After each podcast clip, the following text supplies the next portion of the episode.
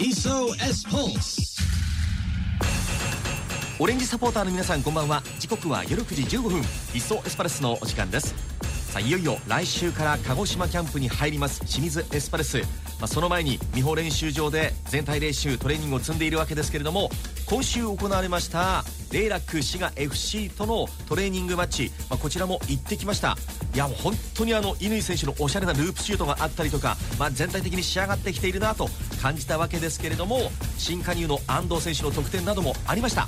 さあ今日はですね1月5日に開催されました2024シーズン新体制発表記者会見から秋葉監督と新入団選手のトークセッションの様子をお送りしたいと思います。さあそれでは行きましょう。今日も夜9時30分までのお付き合いよろしくお願いします。素直正和がお送りします「いっそエスパルス」スタートです。SOS Pulse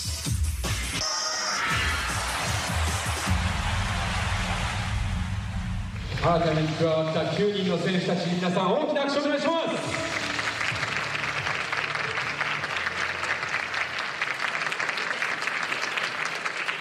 では矢島選手からお願いいたします。えー、レノファ山口から移籍してきました矢島真也です。背番号21番です。早く皆さんに名前を覚えてもらえるように頑張ります。よろしくお願いします。ありがとうございます。続いて中村選手お願いします。鹿島アントラーズから加入しました中村亮太郎です、まあ、自分の持ち味を発揮しつつ、えー清水エスパルスとともに J1 に昇格できたらと思っています。よろしくお願いします。続いて住吉選手お願いいたします。えー、はじめまして、えーサーブレッジ広島から来ました住吉ジェネレーションです。よろしくお願いします。えー、と去年悔しい思いをしていると思うのでやっぱりそれを自分たちが今年、えー晴らすために絶対 J1 に昇格するように、えー戦います。よろしくお願いします。松崎選手お願いいたします。えー、浦和レッズから来ました松崎海です、えー、J2 優勝、えー、J1 昇格に向けて精一杯頑張ります、えー個人的には、えー皆さんを本当にワクワクさせることができればいいかなと思います。よろしくお願いしますでは、えー、蓮川選手お願いします。えーシート教から来ました蓮川壮大です、えー J1 昇格に向けて、えー頑張ります。よろしくお願いします。大木選手お願いします。えー鹿島アントラーズから来ましたゴールキーパーの沖谷です。J1 昇格に向けてそして自分も覚悟を持ってきたので、えー自分の持っている全力をピッチで表現したいと思います。よろしくお願いします。井ノ越選手お願いしますえー中央大学から加入します井ノ越優です。えー自分のプレーや持ち味を皆さんにいち早く知ってもらえるようにプレーしていきたいと思うので。あすいません。えーっとまあチームの勝利に貢献できるように頑張ります。よろしくお願いします。では高木選手お願いします。えー阪南大学から来ました高木健です、えー去年自分自身、えー悔しい思いをしてると思うのであしてると思うのというかしてるんであのまあ、サポーターの皆さんと一緒にあの喜びを分かち合えるように必ず J1 に昇格して J2 優勝して、えー自分自身もそれにえー貢献できるように頑張ります。よろしくお願いします。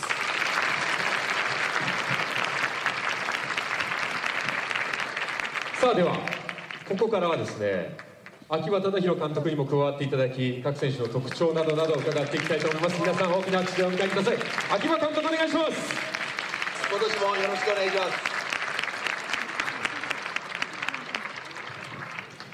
す。さあ秋葉監督と過去にねあのご一緒になったという選手も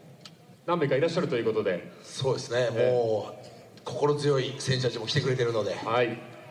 ろんなこういったね、えー過去のお話も伺えればと思っておりますけれども。さあではまずは、えー矢島選手について伺いたいと思います、えー秋葉監督とは2016年リオリンピックで共に戦ったということなんですけれども。さあ秋葉監督矢島選手当時の印象どうでしたか？もうめちゃくちゃこうまずインテリジェンスがあることと技術力もありますし何よりこう長いスルーパス出せるんでであとはこう一見綺麗な顔しててスマートそうに見えますけどあのゴール前で、えー、泥臭い仕事もできますしで何よりもこう勝負強い今年は特に勝負強さっていうのをメインにテーマにやっていきたいと思ってますんでそこにはもうまさにうってつけの選手が来てくれたなというふうに思ってます。さあ矢島選手秋葉監督から今のお言葉を受けていかがですか、はい、いつも言われてることだったんで嬉しいです特にそんな新鮮な感じもないという。いつもあの言ってくれるんであの自信になってます。2016年のリオオリンピック秋葉監督どういった印象をお持ちですか？秋葉監督に対して。えー、オリンピックの時よりもアジアの最終予選の時とかの方が印象に残ってますね。その時秋葉さんコーチだったんで、はい、その監督になってからの秋葉さんあんまよく知らないんであのちょっと距離取っておこうかなと警戒すんだ警戒すんだありがとうございます。さあでは続いて中村選手ですけれども秋葉監督中村亮太郎選手に期待することどういったポイントでしょうか？あのもう実は水戸で監督やってる時に甲府であの非常にレベルの高く嫌な選手だなってずっと覚えていてでやっぱすぐ鹿島に引っ張られたなっていう印象とでそこで悔しい思いして去年甲府で ACL 含めて、えー、非常にこうチームが一気に変わったなっていう甲府っていうクラブをこう一人の選手でこんなに変わるんだっていうすごく印象に残ってる選手ですしでうちにこうまた心臓として、えー、ゲームを動かしてほしいチームを動かしてほしいでこうチームを勝利へ導くやっぱボランチでそういう責任を担ってほしいっていうのにはこう本当に素晴らしい選手が来てくれたなというふうに思ってますんで、ぜひ自分の力を発揮するとともに、えチームを勝たせるそういう存在の選手になってほしいなというふうに思ってます。さあ中村選手今の秋葉監督のコメントを受けていかがですか？期待していただいている分やっぱり活躍しないといけないなっていう気持ちもすごくありますしやっぱり僕自身もやっぱり鹿島でも悔しい思いをしているという経験もあるのでそれを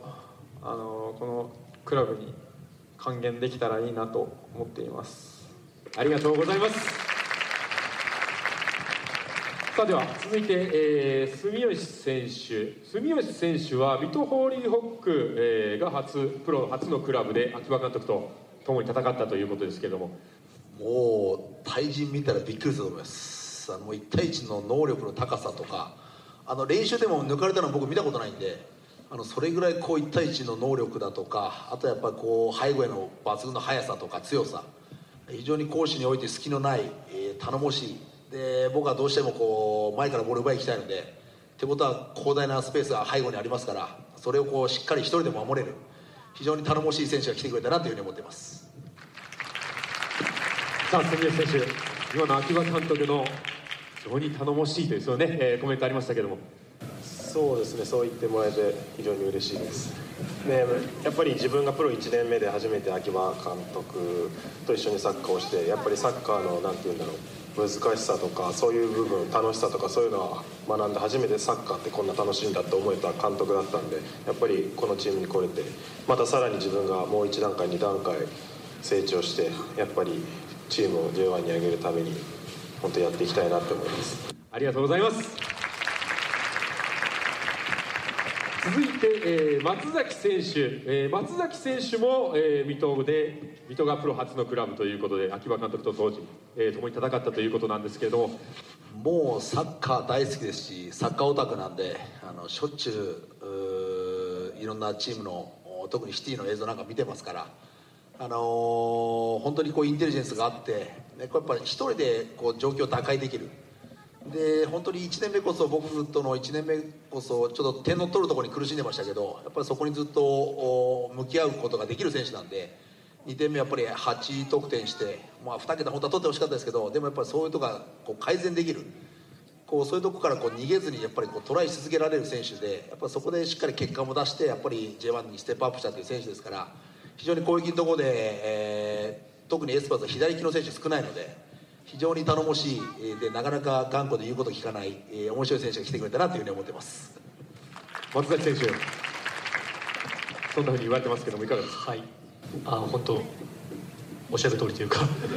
ちょっとはい。だいぶでも丸くなったと思うのでそこまで頑固ではもうないのかなと思います。おいおいいろいろね、えー分かってくるのかなという感じしますけどありがとうございますさて続いて蓮川選手ですね。蓮川壮大選手に期待すること秋葉監督お願いします。正直最初苦しんでたイメージあったんですけど甲府自体も蓮川君が出てきてから、チームが安定しましたしよりこうアグレッシブになったなって印象があります。で特にここのホームでやった時に今でも覚えてるんですけど90分で北詰めが途中ができてるにもかかわらず北詰のこうドリブルだとか縦の速さに何の躊躇もなくついてって体でボール取っちゃったっていうシーンがあったんですけど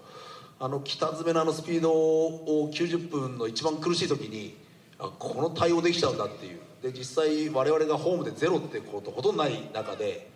やっぱりこう甲府には0-0でやっぱり手を取れなかったっていう非常にこう蓮川君がいたから取れなかったんだろうなっていうそういったこう相手にとってみればすごく嫌だった選手があの本当に今度は味方になってくれる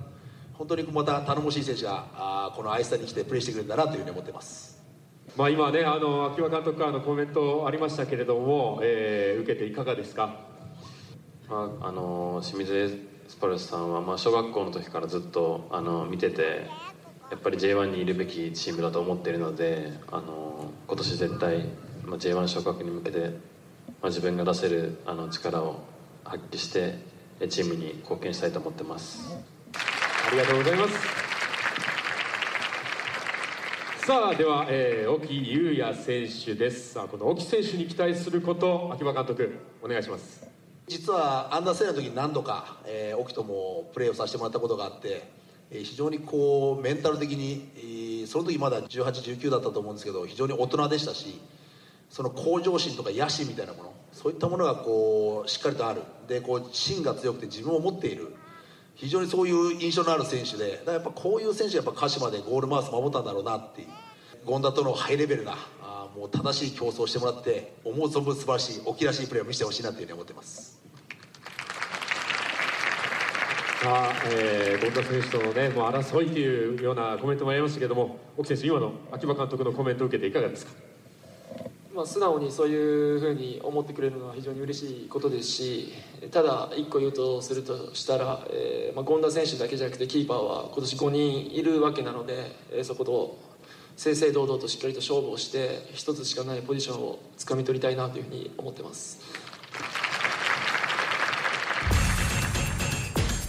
今日の「いっそエスパルス」は新入団発表記者会見のトークセッションの様子をご紹介しました。なおこのトークセッションの司会は今シーズンからスタジアム DJ を担当します中田雄一さんが務めてくれました。また新たな風が吹き込んできているそんな清水エスパルスです。さあ来週からは選手のインタビューをまたたっぷりとご紹介していきたいと思います。それでは今日はこの辺りで素直正和がお送りしてきました「いっそエスパルス」また来週。